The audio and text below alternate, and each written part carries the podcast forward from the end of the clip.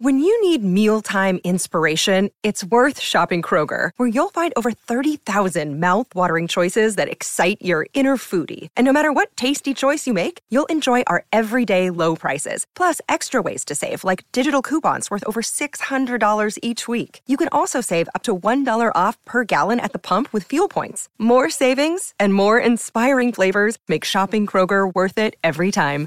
Kroger, fresh for everyone. Fuel restrictions apply. It's time for today's Lucky Land horoscope with Victoria Cash.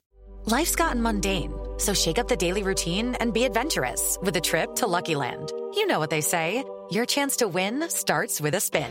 So go to luckylandslots.com to play over 100 social casino style games for free for your chance to redeem some serious prizes. Get lucky today at LuckyLandSlots.com. Available to players in the U.S., excluding Washington and Michigan. No purchase necessary. VGW Group. Void where prohibited by law. 18 plus. Terms and conditions apply.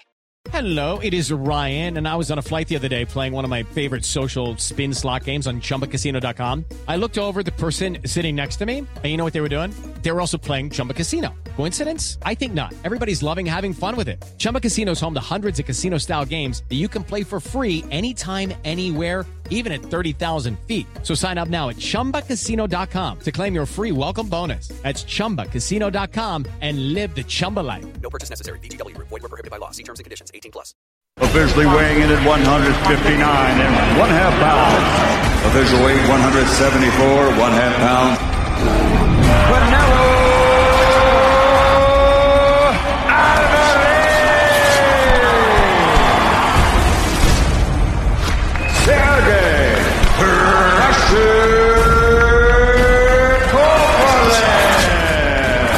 Is something that Sergey Kovalev still has. Kovalev has a stiff jab still, and he throws punches with a lot of pop. They have weight classes for a reason, and we have seen fighters jump up a little too far and pay the price on it. You know the punches are going to be bigger, they're heavier. I mean, it's just dangerous.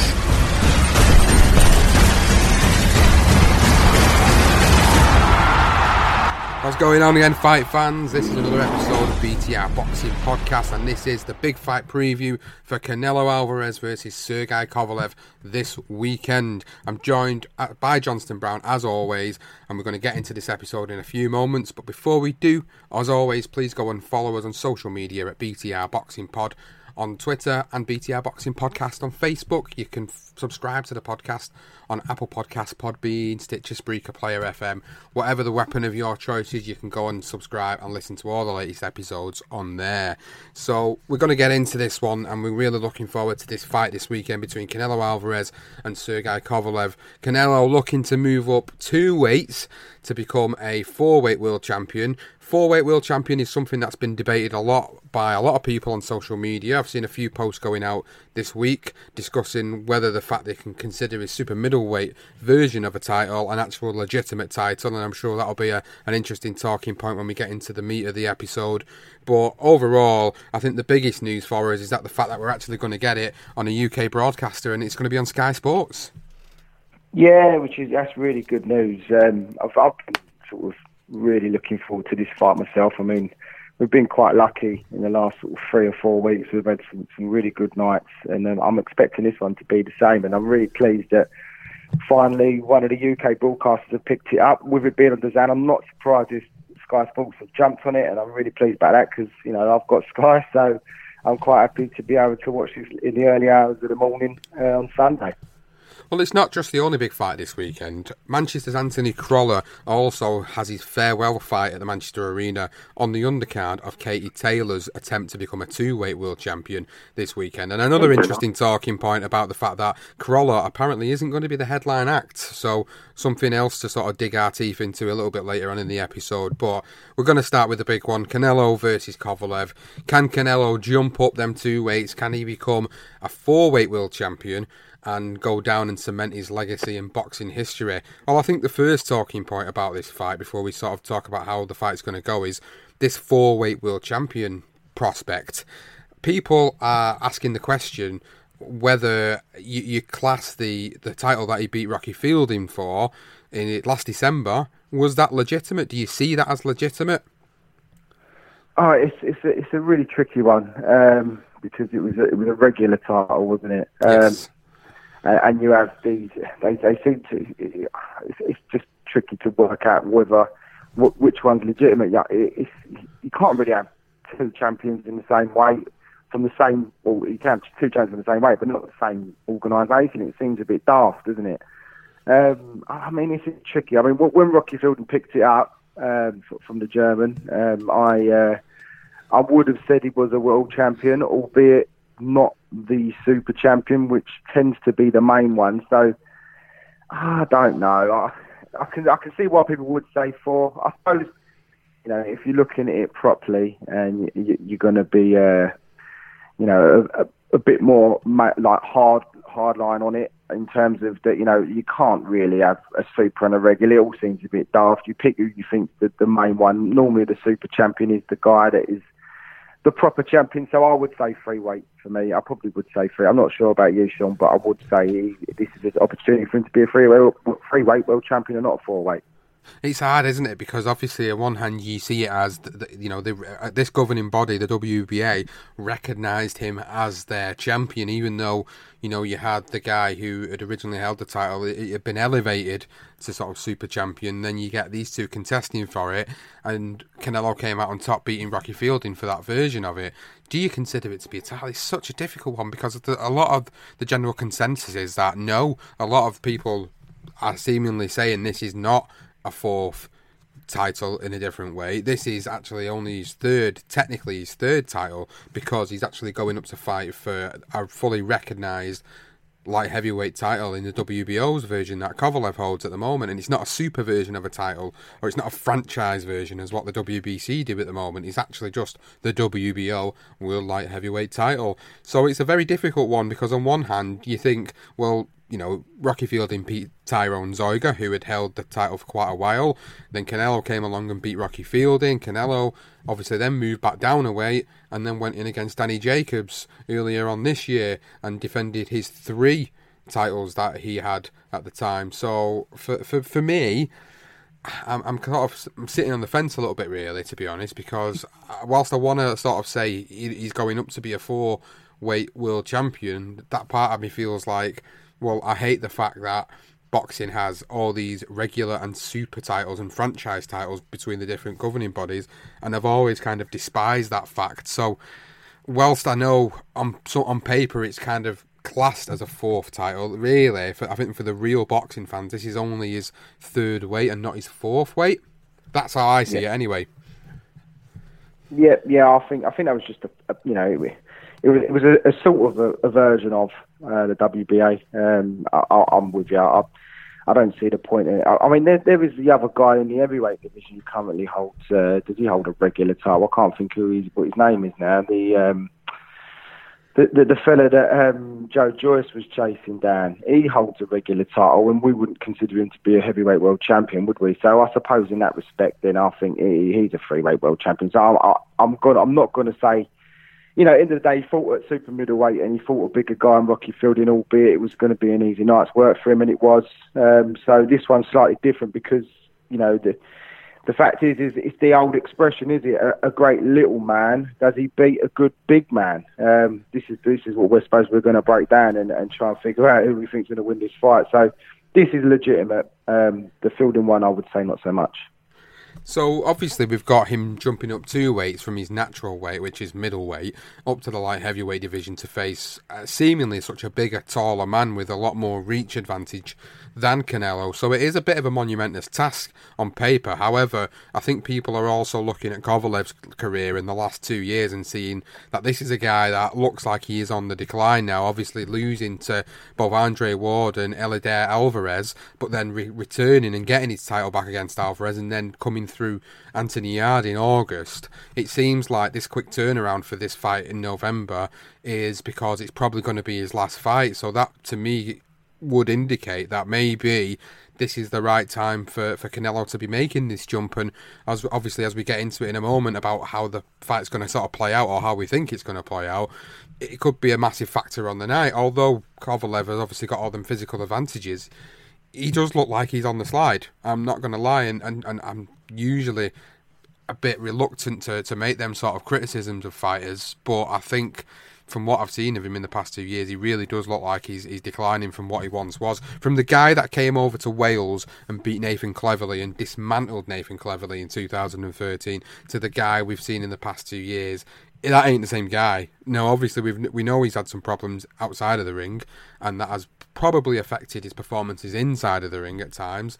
He he did look good with that jab against Anthony Yarde. He did look a little bit like his old self against Anthony Yarde, but again, does that boil down to the fact Anthony Yarde was so inexperienced at that level that it was an easier night's work for him because of that?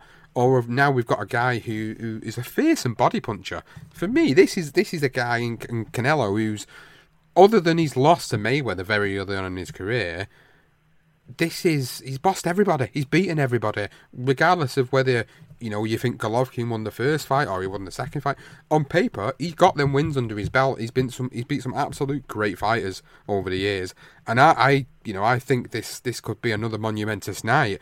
What do you think about Kovalev then first of all, and and the way his last two years have gone, and what sort of chances it gives him on fight night?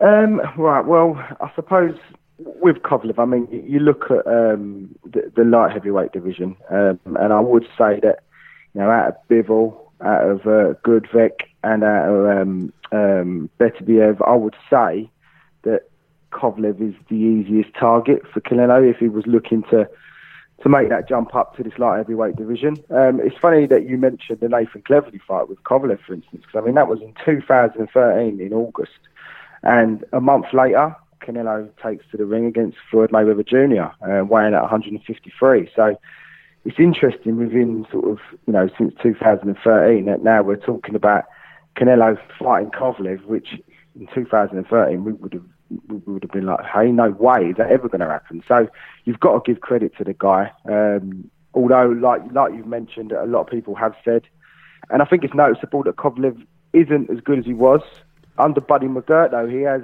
he's, made uh, a lot of difference to Kovalev. And as you say, that jab, he, you know, he throws it ferociously. He's got a really strong jab, and it's solid. He's not people out of it, um, and he's he's not that typical Eastern European sort of robotic style. He, you know, he he moves about quickly, throws a lot of punches, a lot, of, and, and he uses his jab and that right hand well. And the way he discards his right hand is, you know, he's got all the attributes really to, to beat Canelo. Um, and then obviously you look at the situation with Canelo and with him being short and he's going to work the body. Obviously, that's another fight you look at in terms of um, Kovalev, in, in terms of the Andre Ward fight where he did stop him with the body shots. And I, I, don't know if, if he's if he's weak to the body though, Kovalev. I think Ward did exploit it that night, um, but he, we've not really seen it too much since. I don't necessarily think it's going to be um, his weakest part in terms of uh, you know how this fight could go out. Although with Canelo being short and him being such a good body puncher, it's it's, it's a clear target for him, isn't it? And it's just going to be a matter of whether he can get close enough to do that.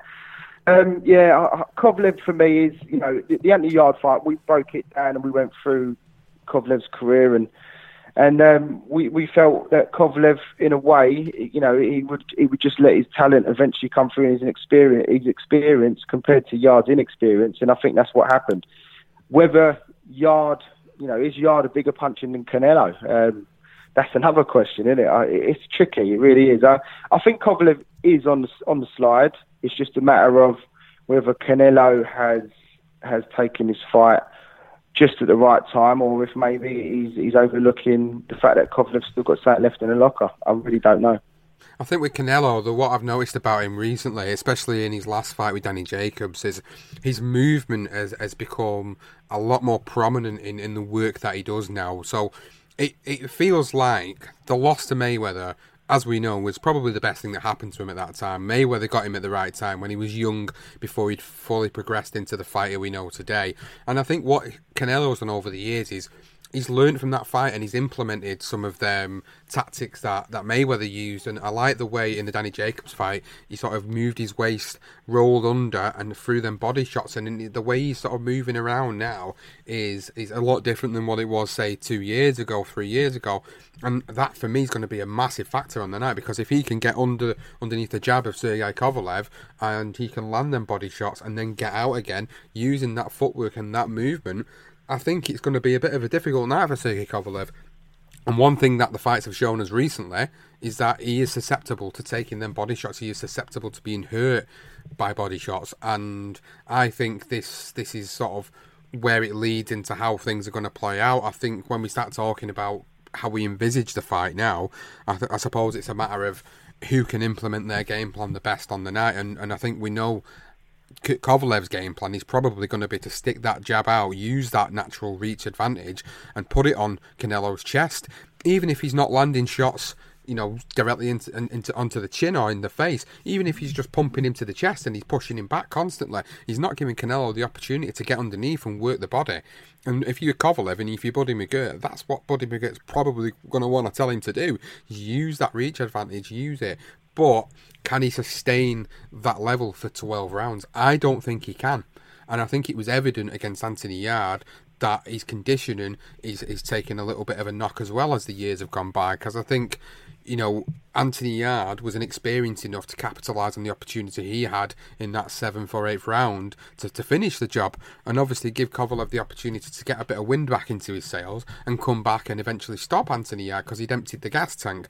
Whereas I think someone like Canelo is who's proven with an engine for 12 rounds, who's younger, who's probably that slight bit hungrier, I think he's the guy that's that's eventually going to go in there and, and, and have the better conditioning and you know going into sort of predictions. I know it's a bit early, but hey, let's go for it. I think, you know, thinking about how things are going down and how I see it, I do, I do envisage a Canelo victory here, regardless of, of the fact that there's some natural advantages that Kovalev has. I do see him using that extra sort of conditioning, that that youth, the ability to get under a bigger men uh, and be able to get to that body like he has been doing.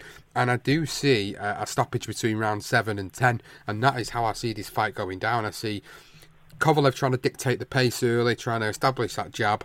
I see Canelo taking a few rounds to sort of work his way through and under and, and get them shots off. And I think as we get to the mid rounds, that's where I think we'll see the sort of pivotal changes in the fight and going into the later half of the fight. That's where I see Canelo essentially taking over uh, and stopping Kovalev. And he actually is uh, the odds on favourite but with the bookies to actually stop Kovalev on the night.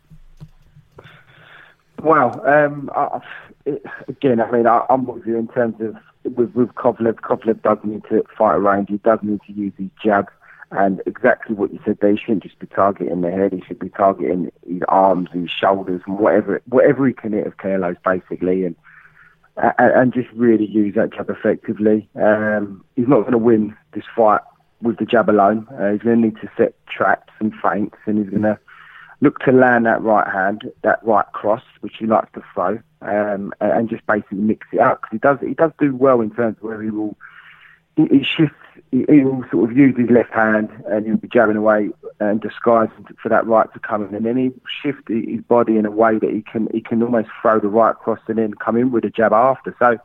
You know, he's, he's, he's ring savvy, Kovalev. He knows the game. He knows how to fight. Um, it is, as you say, it's a matter of the gas tank situation. Um, so he's going to need to probably do it in bursts. Um, Canelo, on the other hand, he's going to need to get under that jab. He's going to need to slip that jab. He's going to need to work the body, slip the jab and throw in that left, or slip it the other way uh, and throw the right and, and, target the body. But one thing we know about Kovalev, he's a fantastic counter puncher. So he's going to have to try and punch with Kovalev. So when Kovalev does throw that jab, he's going to have to do the same um, and, and and trade with him. And if he can get in close, he can throw them combinations. He's got a great uppercut.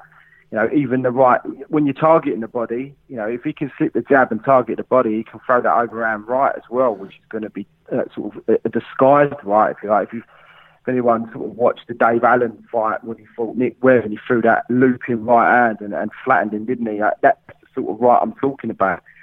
And so, it, so it's, it's tricky because Canelo again. One thing I do notice with Canelo is he does fight and burst himself, where he'll back off to the ropes, and when he does do that, that's when uh, Kovalev is going to have to unload him. He's going to have to throw some shots. I mean, the only person I've seen in Canelo's whole career that backed him up really was Golovkin in the first fight when he was throwing that jab, and whether Kovalev's jab has that power to do that and send him off a balance and having having to make Canelo sort of rethink and readjust, then they're the times when Kovalev will need to have a little breather as well. So I honestly think I can't see it being a stoppage. I think I, I don't think Canelo is going to have the power to stop Kovalev. Um, I know the body shots is obviously the, the one thing that Kovalev's going to be looking to make sure he protects, leaves his head exposed at times, but I think he's going to he's going to put on a good show, Kovalev, and I think he's going to prove to the world why he was one of the best fighters, um, irrelevant of what happened in that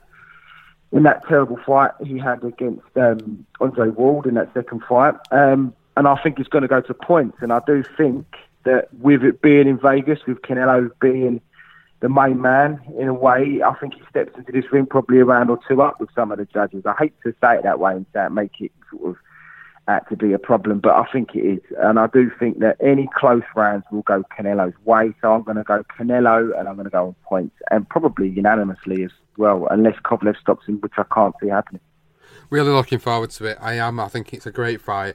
I'm really looking forward to seeing whether Canelo can jump up and create his own legacy, really, by, by getting that title in a different way. I mean, we've seen boxers do it over the years. I think the most notable one is our good old favourite, Mr. Manny Pacquiao. Eight weight divisions, eight world titles. I don't think anyone's ever going to get near that ever again, to be honest with you. However, you've got guys like Sugar Ray Leonard, you've got guys like Pernell Whitaker, you know, Floyd Mayweather's done it. Some of the best have done it basically over the years in the lighter divisions. Um, and I expect this to be no different personally. So we'll see what happens come Saturday night. The rest of that particular build's got a couple of interesting fights on there. Uh, Ryan Garcia, 18 and 0 he's a guy that I've been I've been seeing for quite a while now. Uh, I think we've seen a lot of uh, spite. I think between I think is it is it him and Devin Haney, isn't it? That I've got a bit of a uh, bit of beef going That's on right. over there in America. Keep seeing a lot of stuff between them wanting to fight each other later on down the line. So Ryan Garcia fights against Romero Duno, and he's fighting for marginal titles again: WBC silver lightweight title, and then WBO.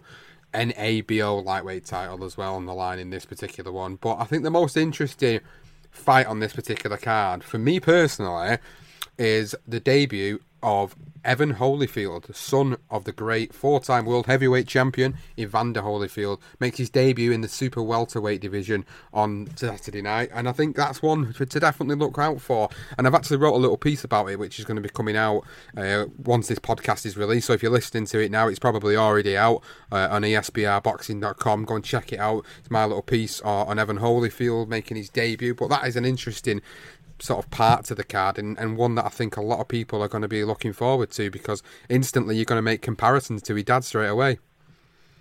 You are, and, and Evander Holyfield, obviously, we, we love Evander. I mean, I did. I used to enjoy watching him in the heavyweights. And uh, yeah, let's hope his son can uh, can do something special. Who knows? Eh? It's interesting. You know, when you do see these guys, it would be like Conor Benn, even Chris Eubank Jr. when he first started, and you got Evan Holyfield, even uh, Steve Collins had his son. I don't know if he's still fighting. I'm sure he is. Um, so you do automatically get drawn to these names, and you want to generally see how they get on. So hopefully, Evan Holyfield will.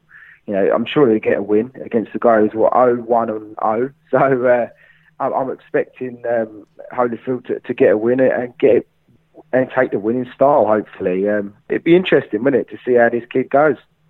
Yeah, definitely. I'm looking forward to it. So, I wanted to obviously bring the attention to another bill happening here in the UK, in Manchester, in my hometown, and it's going to be the final farewell to a good old friend of mine, Anthony Crolla, as he makes his final night in the Manchester Arena. He's fighting 13 and 1 and 1 Spaniard, Frank Quigia. I think that's how you pronounce it. It's probably wrong but he's going in there for one final fight, and you know, just to sort of give a couple of minutes to Anthony Crolla, I, I, you know, I think given the fact that this guy was never supposed to go anywhere past the English title level, to have been able to win a world title after what happened to him when he tried to stop his neighbour's house from being robbed and nearly ended up losing his life as a result of it, was told he would never box again, was able to come back and win a world title, was able to share the ring with Jorge Linares and Vasily Lomachenko. For, for, for me, you know, that that's is just a it's, a it's a magical story, and I think it'll be a magical night in the Manchester Arena, an emotional night in the Manchester Arena on Saturday because he's one of the the heroes and the nicest guys in British boxing, and people always say that about Anthony, but it's true. When you do ever get the opportunity to meet him in person, he'll do anything for you. He's, he's the type of guy that I would give his last five pounds in his pocket to try and help you out, and that is the type of man he is outside of the ring. It isn't a facade for the cameras. He is just genuinely a nice lad. So I, I am really looking forward to seeing him go out on a high, and I don't expect his opponent to give him any trouble. They wouldn't have done it if they wouldn't have expected. They're giving him an easy fight, of course they are. They're not going to see him out on a loss. But the only strange part about his fight is is why they've made it for a WBA continental lightweight title. I do not know why that is happening, but it is. It's it's like they want to give him some sort of nominal title, you know, on his farewell. But I'm really happy to see him in the ring one last time on Saturday. Yes, same man. It's a sad ending. Uh, it's, it's always sad to see um, sort of guys come to the end of their career, and is no different. You know, he's he had that last roll, roll of the dice, if you like, when he fought Lomachenko. Uh, didn't work out for him. Uh, doesn't work out for many fighters when they fight Lomachenko. Let's be real here.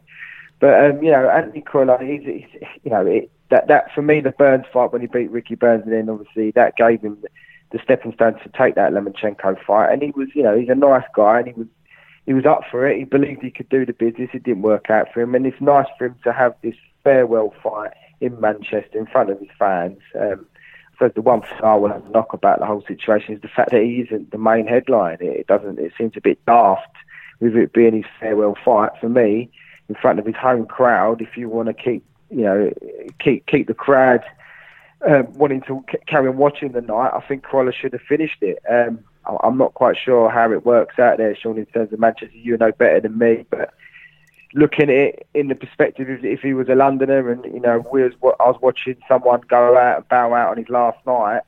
As soon as that fight's finished, unless it's a really big card, most of the, re- the rest of us, I'm sure, will be hitting the bars straight from that fight. So I'm not I'm not quite sure how many are going to be left stuck around sort of watching Katie Taylor.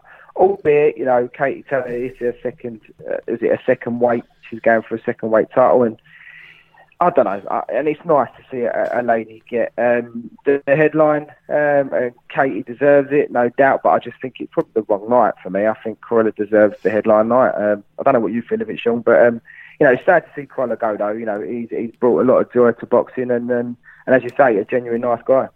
Yeah, well, you know what I'm going to say about this. I think it's a very silly idea to, to to put him on as chief support rather than the main event. I can understand why Katie Taylor's the main event because she's going for a second, well, another world title at a second weight, given that she's pretty much near enough cleaned up the lightweight division.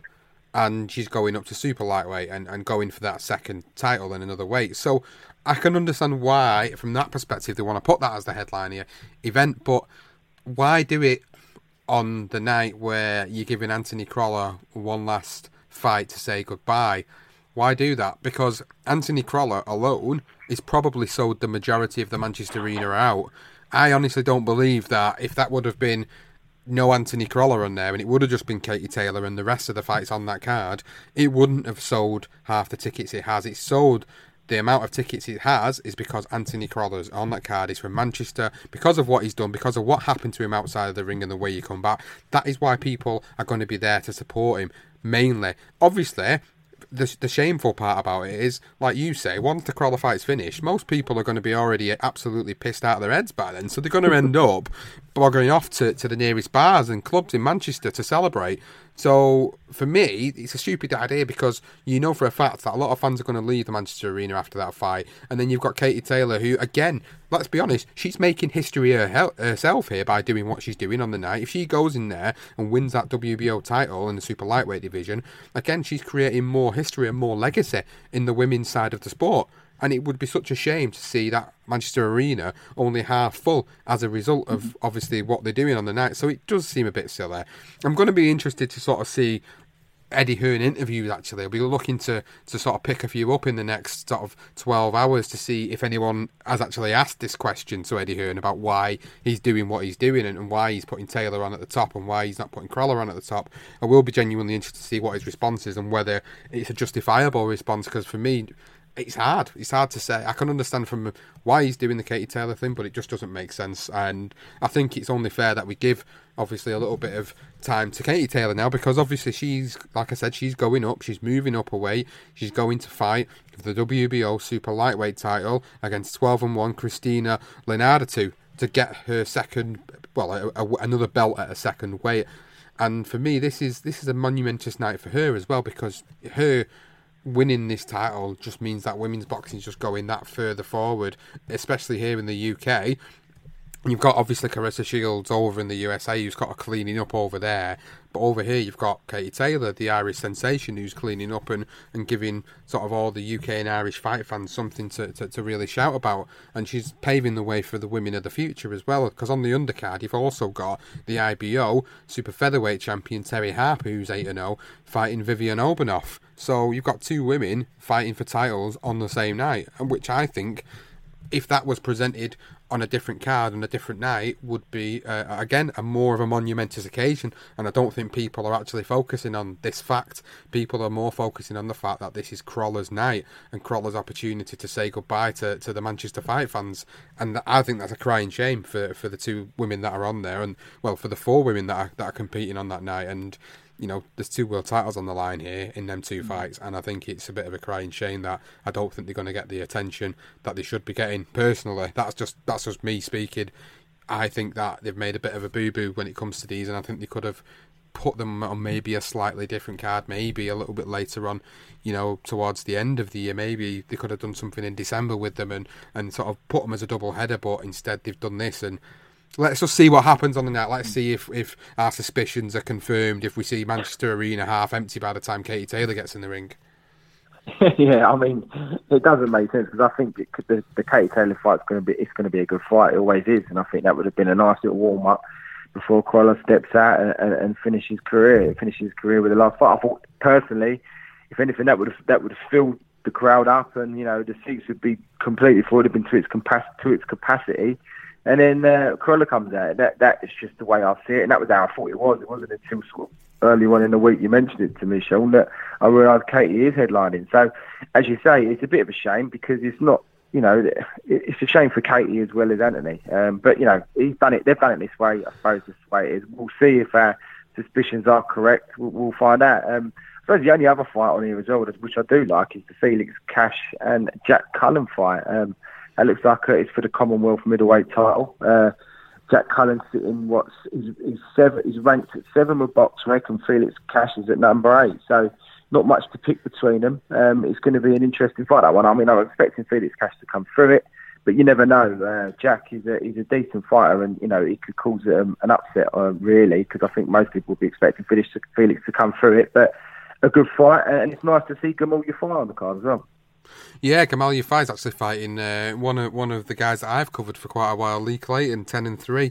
You know, I've I've I've done a lot of work with Lee, you know, helping him sort of push himself out there in my early days of, of doing ESBR interviews and doing a lot of write ups. And I've, I've even spent a car journey with him going to one of his fights. You know, on the day of his fight, he took me to one of his fights in Blackpool. I, you know, had a chat with him in the car on the way to the fight, and basically spent the day with him on fight day, and, and we were just chatting and got to sort of see what the emotions are like for a fighter on the day of a fight, and it was a, a really good insight for me, and, and the fact that he's been able to get himself into this position, you know, to, to take a fight with Gamal Yafai, who, let, let's be honest, they're putting it into position for Lee to be able to get a, a good payday and good exposure here. I, you know, I don't expect Lee to come through this with a victory. I'll be, I'll be honest, and I think, I know in his mind, Lee will, will obviously feel like he can, he can do something in here, but I think observers, people that know him, will probably thinking he's going in there against an absolutely talented fighter, and I think you know, he, he might he might struggle here. And I, I, don't expect him to win. I'd love him to cause an absolute upset. Don't get me wrong, but I can't see it happening personally. No, yeah, I, I agree with you, mate. And, and you never know. You know, Gamal Yafai, I think it's, it's only a six rounder as well. So you know, it's not like it's a ten rounder where you know Clayton he could go for broke really, couldn't he, and put the pressure on Yafai. We've seen that he can blow out, but with it being six rounds, I think Yafai will probably be comfortable. But yeah, and Bakole on the card as well. Um, I'm fighting. Uh, I'm I'm looking at this guy Rodney Hernandez. I don't know much about the fella. I'm expecting uh, Mike Bakole to get himself another victory on the night as well. Yeah, then you've also got a decent fight between Qais Ashfaq and Joe Ham for the vacant WBA Continental Super Bantamweight title. I think that's definitely one to watch out for. So it's, I mean, people are saying it's a really piss poor card. there is some good fights on the card but it isn't a great card. It is, I mean, people are never going to be satisfied unless they get a full card, which is going to be 50-50 fights. You're never going to be. You're never going to get a card like that. There's not many cards that you will see like that, and I think you have to really dig deep into the the archives to find a card like that. To be honest with you, I think this is all about Anthony Crolla. This is all about Katie Taylor, and the rest sort of just follow suit as well on on this particular undercard. is there any other fights this weekend that we've we've missed off that you're looking forward to, other than the ones that we've gone through? Uh, well, there is there is a night in America um, with uh, Miguel Berchelt fighting uh, Jason Sosa. Um, a really good good card actually on uh, run by top rank uh, Bob Arum in California. So uh, yeah, M- Miguel Berchelt is obviously 36 and one. Uh, he had a cracking fight. I, I believe it was a a year or so ago when it, with with the other Miguel, the War of the Miguels. It's an absolute belt, and I really enjoy watching Berchelt. I think he's he's just a great fighter to watch, basically, and and I'm, I'm expecting it to be a decent fight. I'm expecting to win it. Jason Sosa, obviously, as well, is not a bad fighter. Uh, he's for the WBC Super Feather title. Um, and obviously, you've got Jerwin Ancajas as well, another guy that many of us will know, especially the Irish. He beat uh, one of the Conlan brothers, I believe it was, was it Jamie Conlan. Um, and uh, Alex Saucedo is fighting uh, Rod Salker, also on the card as well. And uh, Saucedo is the guy that had, had a great fight with Hooker um, last year. So, you know, a pretty decent card to be fair. At the top of the bill with Berchelt and Sosa, I think that's a real cracking fight and uh, one I'm, I'll be looking at for this weekend. So I think there's something that we didn't cover off in the um, in the in the review of last weekend, and it was something that sort of I think we need to discuss while we've got the opportunity to in this preview. Is I alluded a little bit to it earlier on about the titles and the way the rankings titles are. Uh, sort of given to fighters and, and the way the WBC in particular have now made this franchise version of a championship and are elevating the current WBC champs to the franchise version of a champion, and then people that they're they're considering to be the number one contenders to them title, they're automatically elevating them to the WBC sort of regular champion, so to speak. So it's just happened recently with Devin Haney last week. Devin Haney's been stated as the WBC champion without actually winning it in the ring, and obviously Lomachenko has been upgraded to the franchise version of the champion, and I believe. Wilder is the same. I believe they put Wilder up to the franchise version of a champion, and there was obviously talk of uh, potentially Dillian Whyte, but obviously because the, the, issues with this, the B sample still not coming back, and no news on that happening, he technically would have been upgraded and elevated to the WBC regular champion essentially. But I think it just boils back down to the, the, the bullshit and politics of boxing. Why have they done this? Why are they instating people? As as WBC champions if they've not actually fought the number one in the division for it? It just baffles me. It really does. I really get confused with it. To be honest, I don't understand um, the logic to it. Um, I just, you know, you have one belt uh, for that organisation, uh, so it's always been the same. We've always seen it, and that's the guy that's the champion. I mean, we've just had a discussion with Canelo and whether we consider him to be a three weight or a four weight world champion. I suppose it's a similar thing. The super and regular now they're going to make it. It's WBC making it a franchise rather than a super. Um, so now, just to confuse matters, um, so we have four different organisations, and now we're basically looking at two win, two champions in each organisation. Um, I believe it more or less happens across the board, especially with the WBA and WBC. Not so much the IBF or the WBO. They tend to keep it pretty much the same, although they have their interims and intercontinentals and silvers and all that. Um, but I just don't get it. I mean, we've got diamond belts out there. What was the WBC diamond belt that Regis held, and that was that was put on the line against Taylor the other week? Um, it just just gets confusing. So is the WBC Diamond Belt better than a franchise belt, or is it or is it the regular? I get confused. Um, I, I, don't understand it. It's just a way of earning more money for these organisations to call someone a champion to put a belt on the line. I'm guessing for the people watching, you know, they see it as all oh, this is a genuine world title fight. So therefore, they're going to get more people paying to watch the fights, whether it be going to the event or watching it on TV. I don't know. I, I think it just gets ridiculous. I really do. Um, I just think there should just be four belts. I mean, even that sometimes is a struggle. Um, you know, we dig through the archives, Sean, and we, and we go through these legendary nights and his career profiles, and there's back in the sort of what 70s, 80s, there was always just two two belts, and that was sort of looked upon as a joke. Um, so with the addition of what is it, 16 different weights, or God knows how many different weights there are now. Um, I don't know. It just seems a little bit daft. I, I, don't quite understand it. It's just, I, I just think it's a money grabbing scheme, and uh, it just confuses people. I just don't quite get it. I mean, it just it, it, when we look at it and we see two champions now for, for one organisation, it's a matter of what you just have a debate with someone as to who's the better fighter. Because really, ideally, what you want is those two fighting each other, and then when they do fight each other, does that mean they just become the the champion for that organisation, or does it then create a vacancy for the regular title? I, I don't understand it. I just think it's of a, a, a joke, really, and it's all a bit daft. It's very much daft, and I know so many different podcasts out there that do what we do, the reviews and the previews and everything else. They all say the same things. I don't think there's any one person that does a podcast or does an article that actually supports these belts being added to the divisions. I think it's just ridiculous and.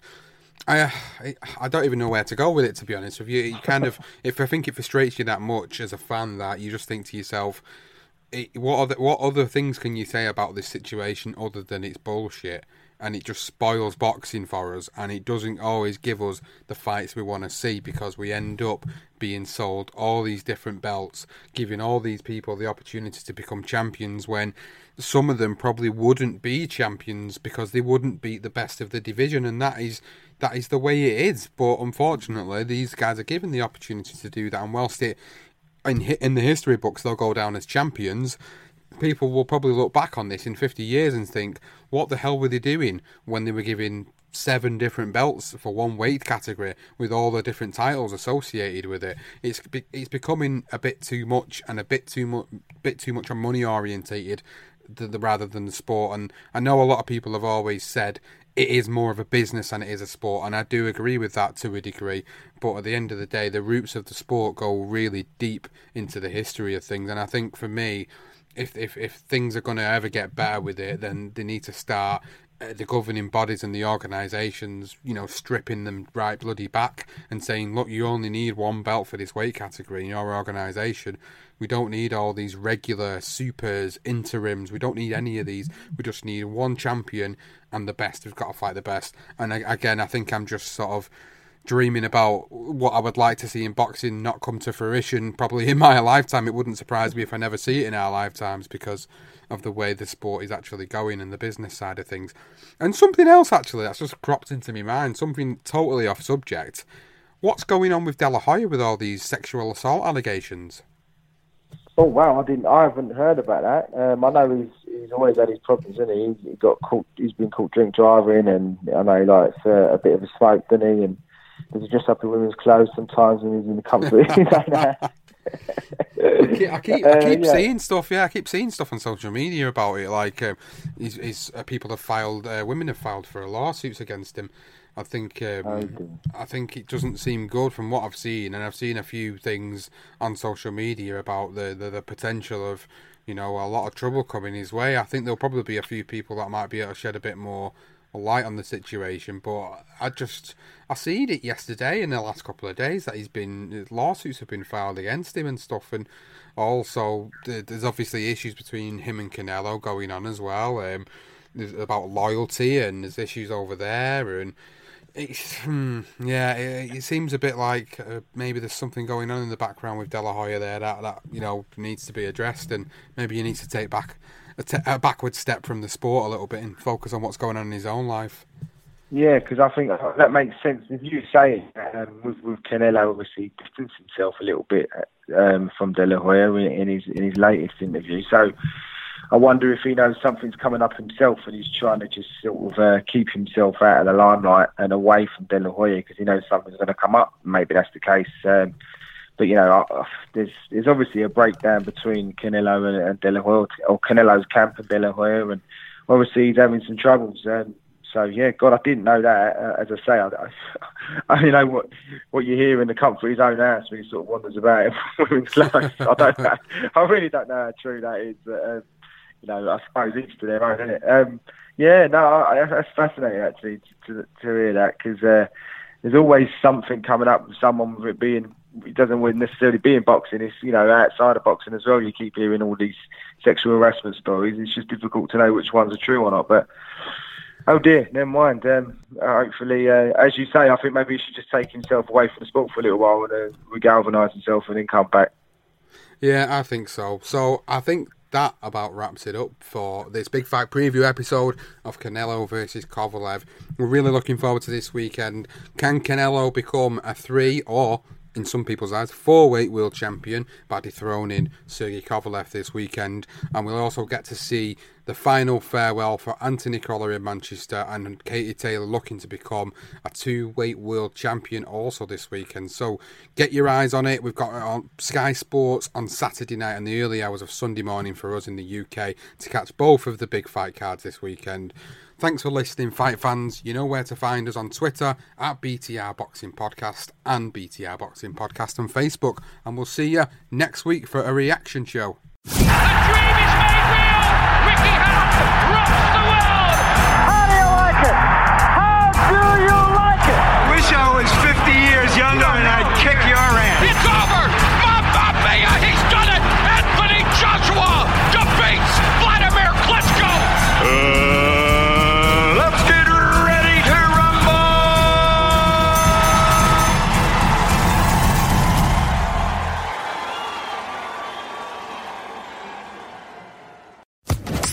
Social Podcast Network.